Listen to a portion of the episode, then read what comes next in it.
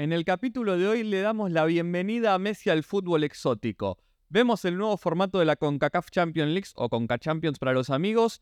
Analizamos obviamente la Champions africana que ganó papá y algún detallecito más que les voy a contar en este podcast. Bienvenidos.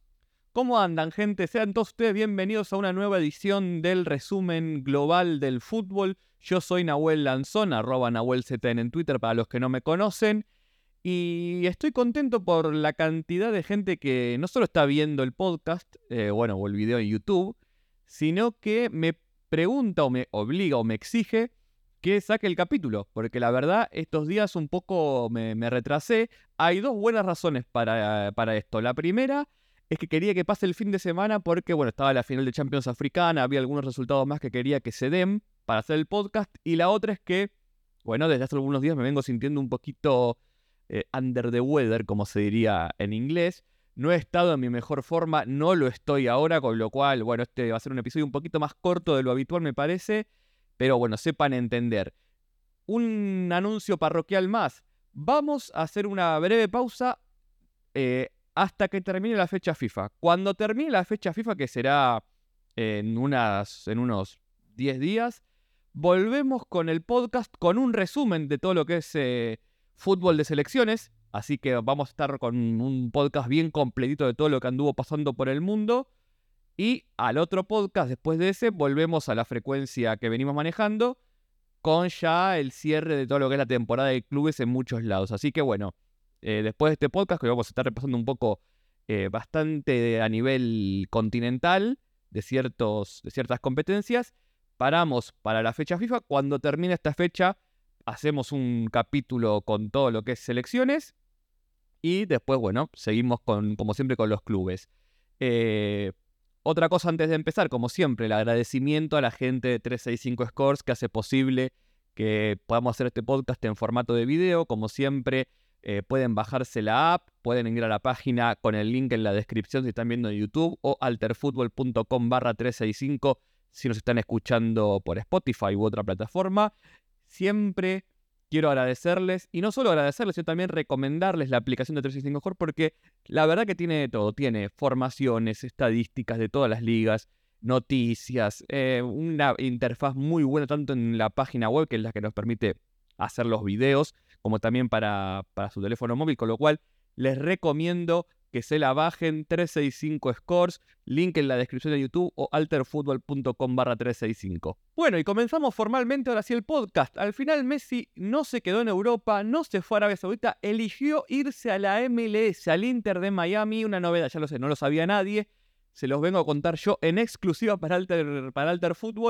A ver, un par de cosas de, de esta noticia, que en realidad no sabía si ponerlo o no, porque yo dije que no iba a hablar mucho de fútbol mexicano y estadounidense en CONCACAF, pero bueno, vamos a hacer la excepción primero porque para Messi esto es fútbol exótico, claramente. Para el nivel de Messi se vive en nuestras tierras, así que le vamos a dar formalmente la bienvenida a, estos, a estos extraños pagos para él. Y también porque yo sé que mucha gente va a empezar de a poquito a darle un poco más de bola a la MLS. Quiero hacer un video o un hilo en Twitter, ya hubo muchos hilos en Twitter, pero con mi propia interpretación de cómo es la MLS, pero le voy a hacer un pequeño resumen por si alguien que me está escuchando o me está viendo nunca vio un partido de la MLS. Sé que lo que suelen decir son un par de cosas. La primera que es una liga para retiro. Esto ya no es tan así. Eh, de hecho, la MLS está exportando bastante talento últimamente a Europa. Y es una de las razones por las cuales yo creo que la selección de Estados Unidos tiene un buen futuro por delante. Obviamente no está al nivel de todavía de la Liga Mexicana. Lo vamos a ver hoy con la final de la Champions de, de, CONCACAF, de la CONCA Champions. Pero está en ese nivel intermedio de estar creciendo, pero todavía no está a un nivel competitivo realmente alto. Con lo cual, si esperan ver un fútbol altamente competitivo, obviamente no lo van a ver. Por algo Messi también eligió venirse a esta liga, no solo para irse a Miami a vivir, que yo creo que terminó siendo un gran factor. Al final yo quizás eh, lo, desestimé en su momento, pero está esa liga en ese momento donde le falta todavía un poco de, horno, pero que está teniendo para mí algunas cosas interesantes. Si, que, si le gusta ver fútbol, de vuelta, competitivo en el sentido de partidos intensos, cerrados, donde hay muchas cosas en juego, no es esta la liga que van a buscar. La MLS es ante todo un producto estadounidense, con lo cual está pensada de adelante para atrás. Lo que importa primero que nada es que el partido sea entretenido. Y de hecho a mí me gusta mucho la liga. La veo eh, más allá de mi interés, entre comillas, periodístico. La veo porque la verdad los partidos son muy entretenidos. Ahora, para alguien que está acostumbrado a ver fútbol de alto nivel y la verdad que querés cada dos minutos putear a los defensores porque no defiende nadie. Los arqueros son lo que son muchas veces. Si vos dejás eso de lado, pones todo lo que sabés de fútbol de alto nivel entre paréntesis y te sentás a ver un producto, y la verdad que es, una, es un muy lindo producto la MLS. Los estadios siempre están llenos, eh, las tribunas son coloridas, las transmisiones son muy buenas, los partidos suelen ser entretenidos, con muchos goles. Entonces, yo creo que Messi le va a terminar de dar ese aspecto de show a la liga. Algunos dicen, bueno, Messi va a la liga para subirle el nivel. Yo creo que es un poquito al revés. Messi va a seguir subiéndole el perfil mediático a la liga que no es lo mismo, es una pequeña diferencia. Para que la liga suba el nivel, necesita no solo, necesita muchísimos mejores jugadores y necesita que aumente la competitividad y su relevancia. Em, no, es una liga a los ojos del estadounidense promedio importante la MLS.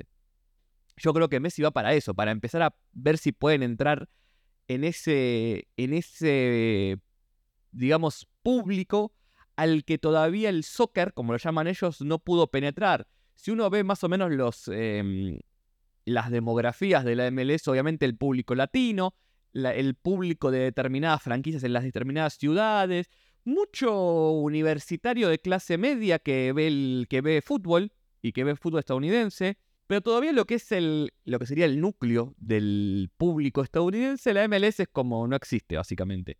Entonces me parece que la idea de Messi, de llamar a algunas estrellas, no tiene tanto que ver con subir el nivel competitivo apuntando a ganar la Champions más seguido o a participar en el Mundial de Clubes, sino que tiene que ver específicamente con aumentarle la notoriedad interna y externa a la liga para así, quizás en un futuro sí, empezar a dar estos pasos a convertirse en una liga de las top yo creo que el camino de la MLS es para arriba, más allá de si iba Messi o no. Pero tiene un camino larguísimo por recorrer. Y honestamente, mientras siga existiendo la Champions League como la conocemos o algún torneo de relevancia en Europa, es difícil que los dólares saudíes, eh, estadounidenses, chinos, del país que se les ocurra, pueda captar la elite del fútbol. Sobre todo en su plenitud.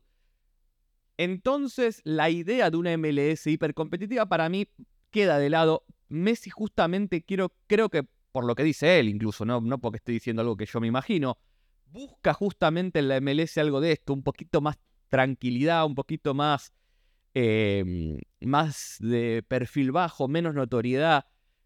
Y la verdad que en ese sentido el Inter Miami es el equipo perfecto, porque básicamente, si procedemos a ver cómo anda la tabla, está último cómodo eh, en la conferencia este. Como saben, el MLS se divide en dos conferencias. Repito, voy a hacer una explicación un poco más profunda de un montón de aspectos del MLS, pero bueno, está en dos conferencias. Tienen los playoffs, ahora están los play-in también, como en la NBA.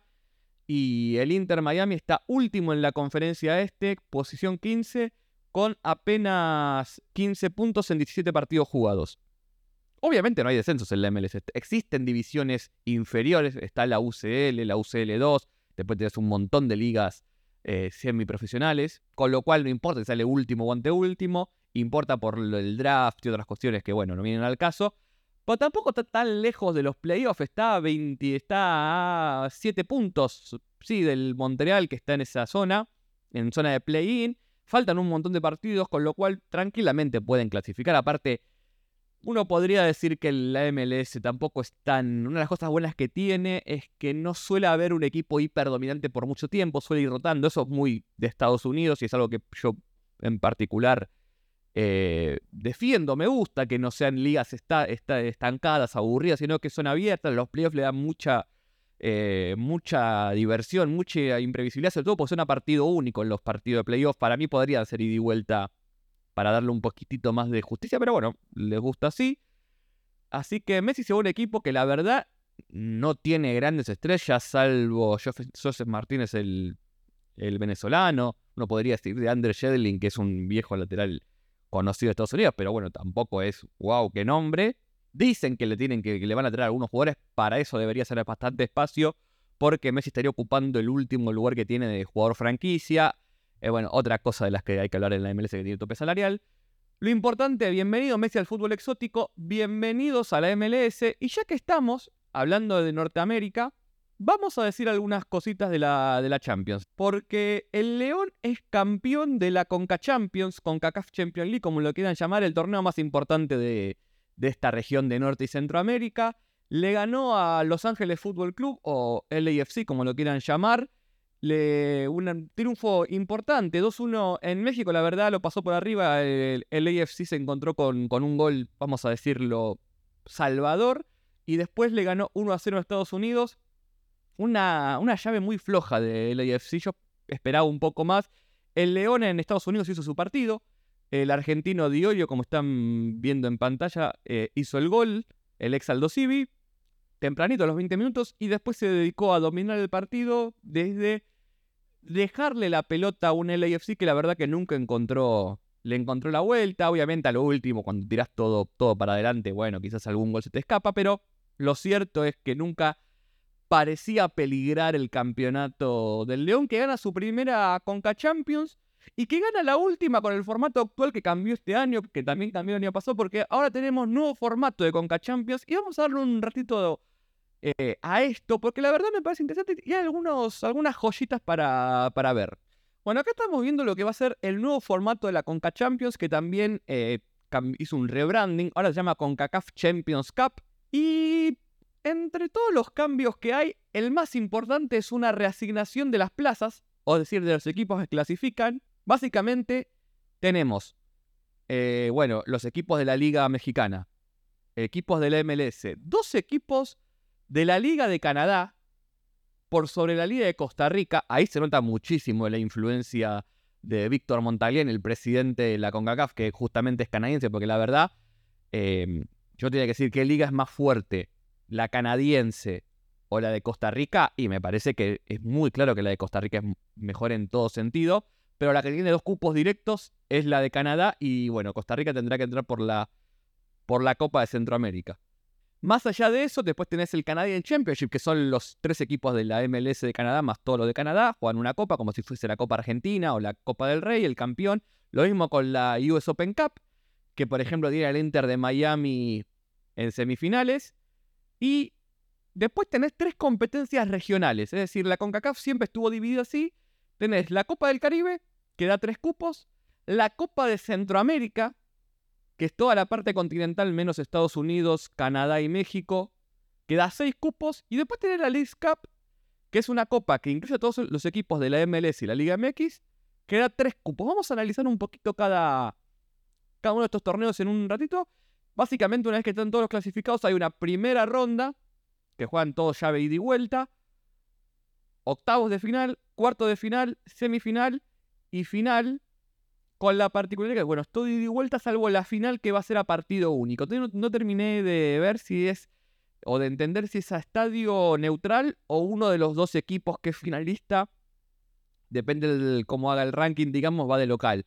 Eh, pero va a ser a partido único, eso es otro de los cambios que hay. Hay también un incremento de los premios en efectivo. Obviamente es una competencia la CONCACAF Champions League que siempre está pensada para la Liga Mexicana y la Liga de la MLS. De hecho, si uno ve, termina más o menos habiendo, y yo diría casi un poquito más de la mitad de los equipos que son del, norte. También que son los más fuertes, es verdad esto. Pero también le termina de sacar un poco de, mm, de emoción. Porque parte de lo divertido de, las copas continentales, para mí en general, es que eh, haya variedad en los países, en los clubes que se enfrentan. Y, y la verdad que la Conca Champions siempre tuvo este problema de que está hiper dominada por la Liga Mexicana hiperdominada por la Liga Mexicana. En el último tiempo la Liga Estadounidense de a poquito se le quiere ir metiendo, pero le cuesta un montón. Es verdad, sacando la edición que acaba de ganar el León, la anterior se rompió la hegemonía eh, con el Seattle Sanders, pero igual tampoco es que es algo demasiado frecuente. Entonces, obviamente, la Liga Mexicana tiene... Eh, no tiene ningún incentivo para primero irse la con CACAF como yo creo que tienen que hacer la Liga Mexicana y la Liga Estadounidense, y también todas las ligas si quieren, y unirse a la Copa Libertadores.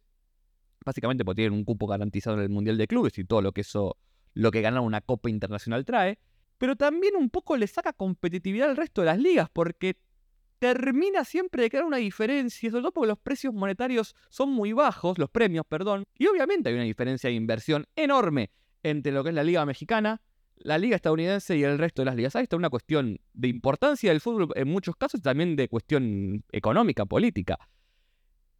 A mí siempre me queda la sensación de que con un formato así, por más que quizás sea el más conveniente en términos de distancias y de nivel actual de los equipos, siempre vas a tener esta disparidad de ligas. Para mí, el trabajo de una confederación es un poco achicar ese margen, no agrandarlo. Cuando, cuando las confederaciones trabajan en agrandar esa diferencia, como por ejemplo la CAF queriendo hacer la Superliga en África, la UEFA queriendo en algún momento hacer la Superliga, después se peleó por los clubes, pero una cuestión de derechos, no por una cuestión de no querer hacerlo. Eh, en la Copa Libertadores también para mí los cupos están mal repartidos. Los eh, otros países también deberían tener quizás un poquito más de cupos. También va a ser un poco más competitivas las, las clasificaciones en la Liga de Argentina y Brasil, pero bueno, eso es otro tema. Me parece que siempre va en la misma dirección. Eh, la confederación tiene que estar ahí para intentar de a poquito y hasta donde se pueda emparejar un poco la diferencia, no, no agrandarla. Y me parece que este nuevo formato de la CONCACAF Champions Cup, que tampoco es muy distinto al que estaba antes, eh, básicamente va en esa dirección. Pero bueno, sacando esto que es mi opinión personal, em, vamos a ver un poquito las copas eh, regionales, porque aparte son copas, o sea, más allá de si dan un cupo o no, el que la gana levanta un trofeo, gana plata, tiene un, torneo internacional, con lo cual no dejan de ser copas, que aparte dan acceso a la Conca Champions y se van a jugar ahora en el segundo semestre de este año. Bueno, ahora me borro un ratito del video porque para que lo vean bien eh, el formato de la League Cup, porque es interesante, ¿eh?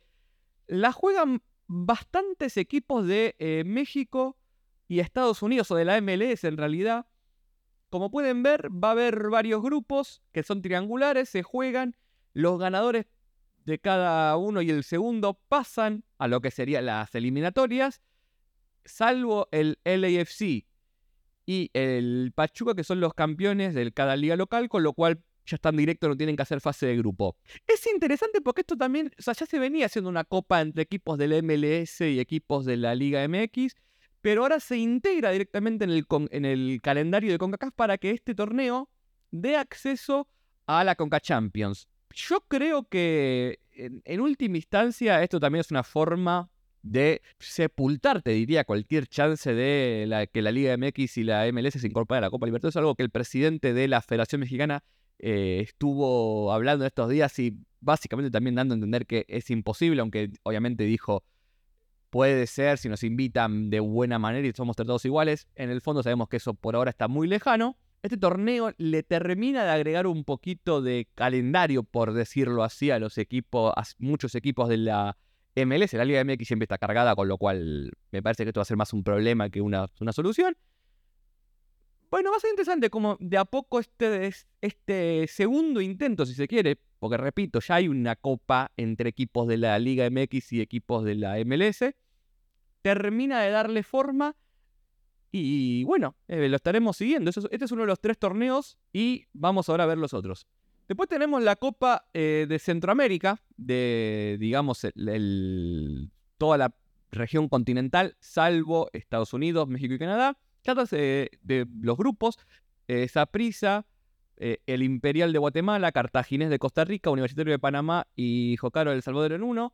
El grupo A, grupo B, Olimpia de Honduras, el Gigante, el Celajú de Guatemala, el Independiente de la Chorrera de Panamá, el FAS del Salvador y el Real Estelí, el, equipo dominante en Nicaragua.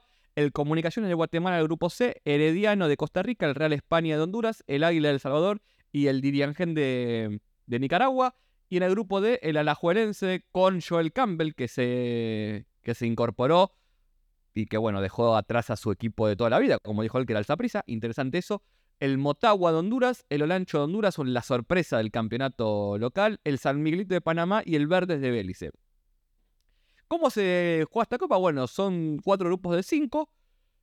Los dos mejores de cada zona van a cuarto de final, semifinal, final. Los que pierdan en cuartos de final van a un play-in, van a jugar una llave, o sea, dos partidos más cada uno, y los dos ganadores van a clasificar a la Copa. Así que quien juegue, quien pase de ronda, y casi que tiene asegurado su, su pase. Esta copa me gusta mucho porque hay muchos equipos interesantes y yo diría que hasta puede estar pareja, ¿eh? Porque equipos de Costa Rica, de Honduras, incluso hasta alguno de Guatemala o de Panamá te pueden hacer partido, o Nicaragua incluso te pueden hacer partido, ¿eh? Eh, sobre todo de local. Así que es una copa que, voy a seguir de cerca. Y bueno, tenemos después la joyeta de la familia, ¿no? La, Copa del Caribe, que antes va a jugarse la Caribbean Club Shell, o el escudo del Caribe, con equipos de ligas menores y algunos de las ligas que quedan. Y después tenés al Defense Force de Trinidad y Tobago, al Cavalier de Jamaica, al Moca de Dominicana y al Puerto de España de Trinidad y Tobago, más uno más el subcampeón de la Copa o el Trofeo del Caribe, vamos a llamarlo así. Grupo Bel Cibao de Dominicana, el Pantoja de Dominicana que, ahí tenés el superclásico, digamos, de, República Dominicana, el Harbor View de Jamaica, el Dumbbell Holder de Jamaica y el campeón de la Copa del Caribe o el Trofeo del Caribe. Los dos, los dos ganadores de cada grupo a semifinal, los finalistas y semifinalistas a Conca Champions y el tercer lugar entre los dos que perdieron semifinales, el ganador irá con Conca Champions. Repito, estos torneos regionales son copas. O sea, no son solo clasificatorias. El que gana va a levantar un trofeo, va a llevarse su premio monetario. La Copa del Caribe, básicamente, lo que es el fútbol del Caribe es una disparidad enorme entre, algunas ligas y otras, y después tenés mucha disparidad entre todas las ligas del Caribe y las ligas de Centroamérica, ni hablar de México y Estados Unidos, más allá de alguna actuación eh, memoriosa como la que hizo el Violet en, la Champions, en esta Champions, en la Conca Champions de Haití. Como vemos, no hay ningún equipo de Haití porque tienen que jugar la, Club Shield mm, por la situación económica y por una cuestión de ranking. Este es un torneo que, bueno, también está interesante porque, bueno, tiene su, cuota de, exótico. A nivel competitivo, obviamente, es mucho más interesante. A nivel de importancia y de partidos, para mí la Copa de Centroamérica. De las tres es la que más me gusta. Es una, vieja, una reedición de la Copa de Clubes de la UNCAF, que era el torneo regional. Bueno, ahora vuelve con ese formato, así que, bueno, también la vamos a estar siguiendo. Dejamos lo que es eh, Centroamérica con CACAF, que la verdad hablamos bastante, porque, y bueno, tenemos que decirlo, salió campeón papá. El al el equipo más pi más grande, más lo que quieran, de África, de Medio Oriente, incluimos Asia, incluimos un montón de regiones, la que, Oceanía, la que se le ocurra. No digo Sudamérica porque existe Boca nada más. Al campeón ganó la Champions por vez número 11. Obviamente es el equipo más ganador por lejos del torneo africano. Es el segundo equipo más ganador del mundo de trofeos internacionales. Obviamente solo lo, no supera el Real Madrid, pero ya lo vamos a alcanzar. Se vengó del Wydad, que era el campeón defensor, que le había ganado la final el, año, el año anterior. Y en la ida ganó 2 a 1 el al A mí me quedó una más sensación porque había, gol de, había gol de visitante en esta final y de vuelta. El al jugó mucho mejor el partido de ida. No era para irse con un gol menos, pero bueno, sobre el último, los últimos minutos el Wydad encontró su gol y yo dije, mmm, nos va a quedar difícil porque ir siempre a Casa Blanca es complejo. Dicho y hecho, arrancó ganando el Wydad. Pésimo primer tiempo del Al-Ahly, pésimo, no jugó bien. El segundo tampoco jugó bien para nada. Pero Abdelmonem encontró un centro, un córner de el crack de Ali Malul primer palo, que está bugueado en el FM y también en la vida real, adentro los 78 minutos, como ven en pantalla, y el Al terminó ganando 3 a 2. Si, si salía 1 a 0, ganaba el Guidado porque había hecho el gol de visitante, así que tenía que hacer sí o sí el gol, no es que había tiempo extra.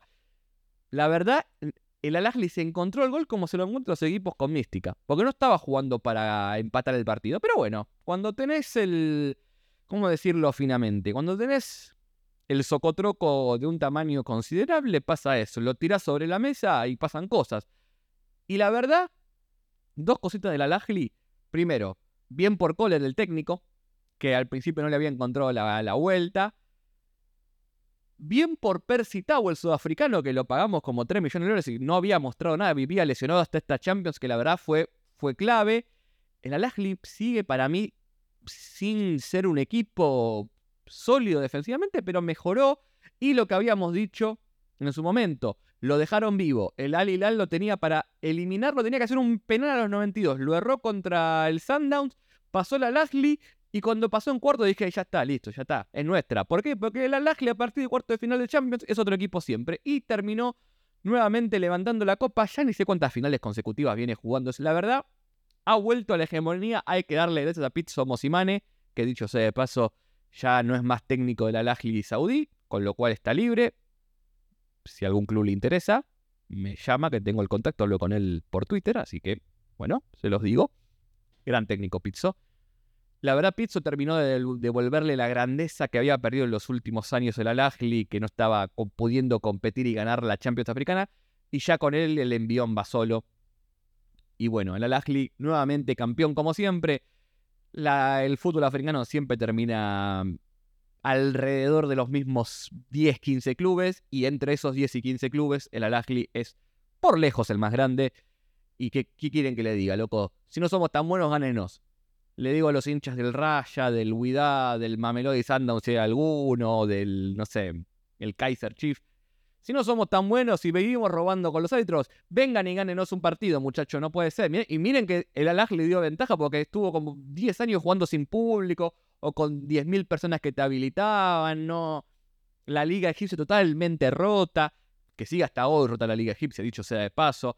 Y aún así, con lo que hay a veces y con, no sé, mística, llámenlo mística, llámenlo huevo, llámenlo como se les ocurra, todas las Champions africanas, el al viene y dice, Tuki, eh, esto es mío, ¿y qué hago? Me lo llevo para casa si somos tan malos, ganen. No, seremos menos malos que los demás, como diría mi amigo Román. Así que, nuevamente, la Lajli haciendo lo que hay que hacer, que es ganar la Champions. ¿eh? Y antes de irnos, al final no termina siendo tan corto el episodio. Vamos a hacer un dos repasos por dos liguitas que quiero que, veamos rápido, que, que definieron campeones. Son dos ligas africanas. Algunas me van a quedar afuera de este capítulo, irán para el próximo o para alguna revisión, como dije. Primero, el Enjimba vuelve a ser campeón en Nigeria, ¿eh?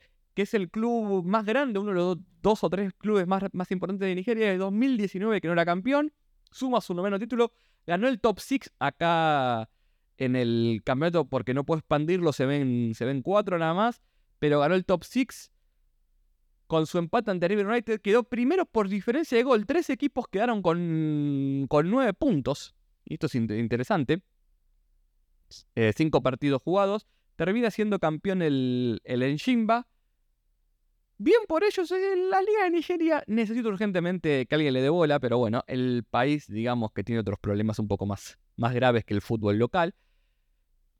Pero mucha gente siempre me pregunta, y por eso quise traer esta liga y la que vamos a ver ahora, ¿por qué el fútbol de Nigeria y el fútbol de Ghana no son tan importantes a nivel de clubes y domina el fútbol del norte africano? Bueno, por ejemplo, eh, que se tenga que hacer una ronda de campeones porque no podés juntar a los equipos por cuestiones de seguridad es un motivo que te, da, que te da a entender los problemas que tiene la organización, porque falta plata es otro motivo. Un jugador en Nigeria hoy debe estar ganando entre 200, 300, 500 dólares, quizás alguno esté ganando 1000, 2000 dólares que para mes, que tampoco es para lo que es el fútbol, no es nada.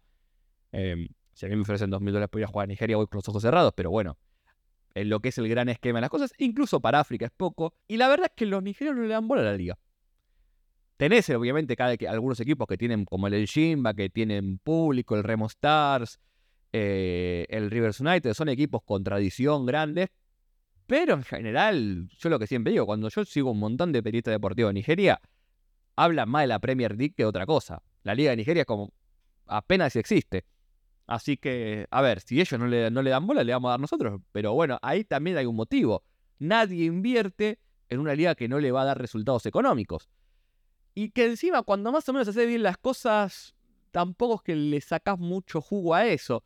En el mejor de los casos, como me, dijo, por ejemplo, un técnico que dirigió en Nigeria en su momento, que es el argentino Rolo Zapata, me dijo, en general, para lo que sirve la, la liga nigeriana es para que vengan eh, clubes de afuera o scouts de afuera que hacen convenios con los clubes, ven dos o tres partidos, hacen algunas pruebas y se llevan al mejor jugador y al club le queda un poquito de dinero, no mucho, repito, en términos de lo que es el fútbol hoy, y el porcentaje de solidaridad y algún porcentaje del pase.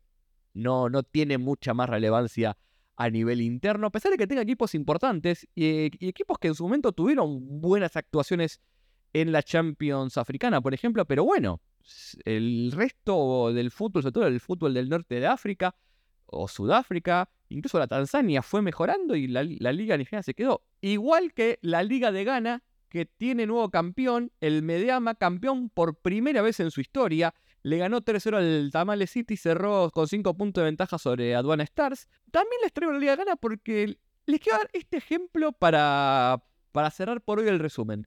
¿Saben cuánto se llevó por ganar la Liga de Ghana el Mediama? 30 mil dólares. El club va a ingresar 30 mil dólares por haber ganado la liga. ¿Saben cuánto cobró cada dirigente? Dirigente, ¿eh? no jugador, no staff técnico, no parte del grupo técnico, dirigente, gordo de traje, que fue al Mundial de Qatar a hacer turismo y ver partidos. 100 mil dólares en viáticos. Y no mandaron dos o tres, ¿eh? Aclarémoslo. Mandaron varios. Entonces, la, si la que, que, te manda la FIFA, porque la FIFA baja bastante plata a estas federaciones, ¿eh? No, no, no. Quizás a las federaciones más grandes no, no les reporte mucho en el presupuesto lo que la FIFA te va mandando año a año. Pero para estas federaciones es un montón de plata. ¿Y qué hace? Es un túnel. Va todo eh, para donde no tiene que ir. Vamos a ser buenos entre nosotros. Total, después la FIFA, si lo votás, no te fiscaliza nada. Y así está la Liga de Ghana. También otra liga que en su momento tiene uno de los clásicos más interesantes a nivel sociopolítico que hay, que es el clásico entre el Hertz of Oak y el, y el Asante Kotoko. Mm, hay cuestiones tribales, cuestiones políticas, cuestiones sociales. Pero claro, era un clásico que se vino a pique porque la verdad tampoco lo mismo. Los ganeses no vienen la liga local, le dan bola a la Premier League, no le dan bola a la Premier League de Ghana. Y los equipos se subsisten como pueden. La liga de Ghana paga menos que la liga de Nigeria. A los jugadores paga entre 200, 300 dólares por mes si es que cobran. O sea, firman un contrato de que van a cobrar esta plata, pero a veces ni les pagan. Y obviamente, ¿qué hacen los jugadores que juegan en la liga, en estas ligas? Tratan de llegar a primera, tratan de mostrarse rápidamente y a la primera oferta, no de Europa, de otro equipo africano que paga un poco más, se van a la mierda y hacen bien en irse a la mierda. Así que si preguntan por qué la liga de Ghana es tan floja, por qué la liga de Nigeria es tan floja, acá tienen, porque básicamente son ligas que están hechas nada más y nada menos que para que eh, los jugadores se muestren y se vayan. No le empiezan a poner plata e interés los propios ganeses o los propios nigerianos o la liga local. Y bueno, va a seguir así. Y la verdad, es un poco el juego del huevo y la gallina, porque está bien que un ganés random no quiera ver la liga, porque no, no le ofrece mucho tampoco como espectáculo comparado con el del fútbol europeo. Bueno, pero por algún lado tenés que empezar a generar un poco también los clubes, la federación, un poco de cultura de liga local. Si no, que la tuviste ya. Que ambas ligas la tuvieron, pero bueno, obviamente con la globalización eso se perdió. Tenés que recuperarlo. Tanzania te muestra el camino de que se puede hacer, por ejemplo. Y no estamos hablando de un país mega rico. Estamos hablando de Tanzania. Te muestra que se puede hacer. Bueno, ahí te digo un ejemplo. Por ahora, Mediama campeón. Bueno, está bien. Bravo. Jugará la Champions si le dan la guita, si puede hacer los viajes. Y bueno, perderá en fase preliminar o llegará a la fase de grupo y dar un poco de vergüenza y se volverá a su casa como suele pasar con estos equipos. Bueno, gente, hasta acá llegamos. Capítulo un poquito más corto. Igual vimos bastante. Me quedaron algunas ligas para ver los campeones. Repito, irán para otro momento. Voy a hacer alguna especie de resumen de campeones o de los equipos que me fueron quedando afuera porque quiero que por lo menos repasemos la mayoría de las ligas posibles en este tiempo. Repito, ahora paramos una semana hasta que termine la fecha FIFA. Cuando termine la fecha FIFA, a los pocos días estará este capítulo con todo el resumen del fútbol de selecciones. Y después volvemos al, fútbol de clubes para cerrar un poco la temporada. Y recuerden, bájense la aplicación de 365 Scores alterfutbol.com barra 365 o link en la descripción de YouTube. Si están viéndonos en YouTube, por favor compartan y denle a me gusta, comenten. Si están en Spotify, denle seguir, díganle a sus amigos, háganle retweet del tweet, todo lo que usted está haciendo que la verdad le está yendo muy bien al podcast y al, bueno, al resumen en sí y me alegra muchísimo. Repito, yo soy Nahuel Lanzón, los espero, no la semana que viene, la otra semana, en este resumen global del fútbol. Muchas gracias y hasta luego.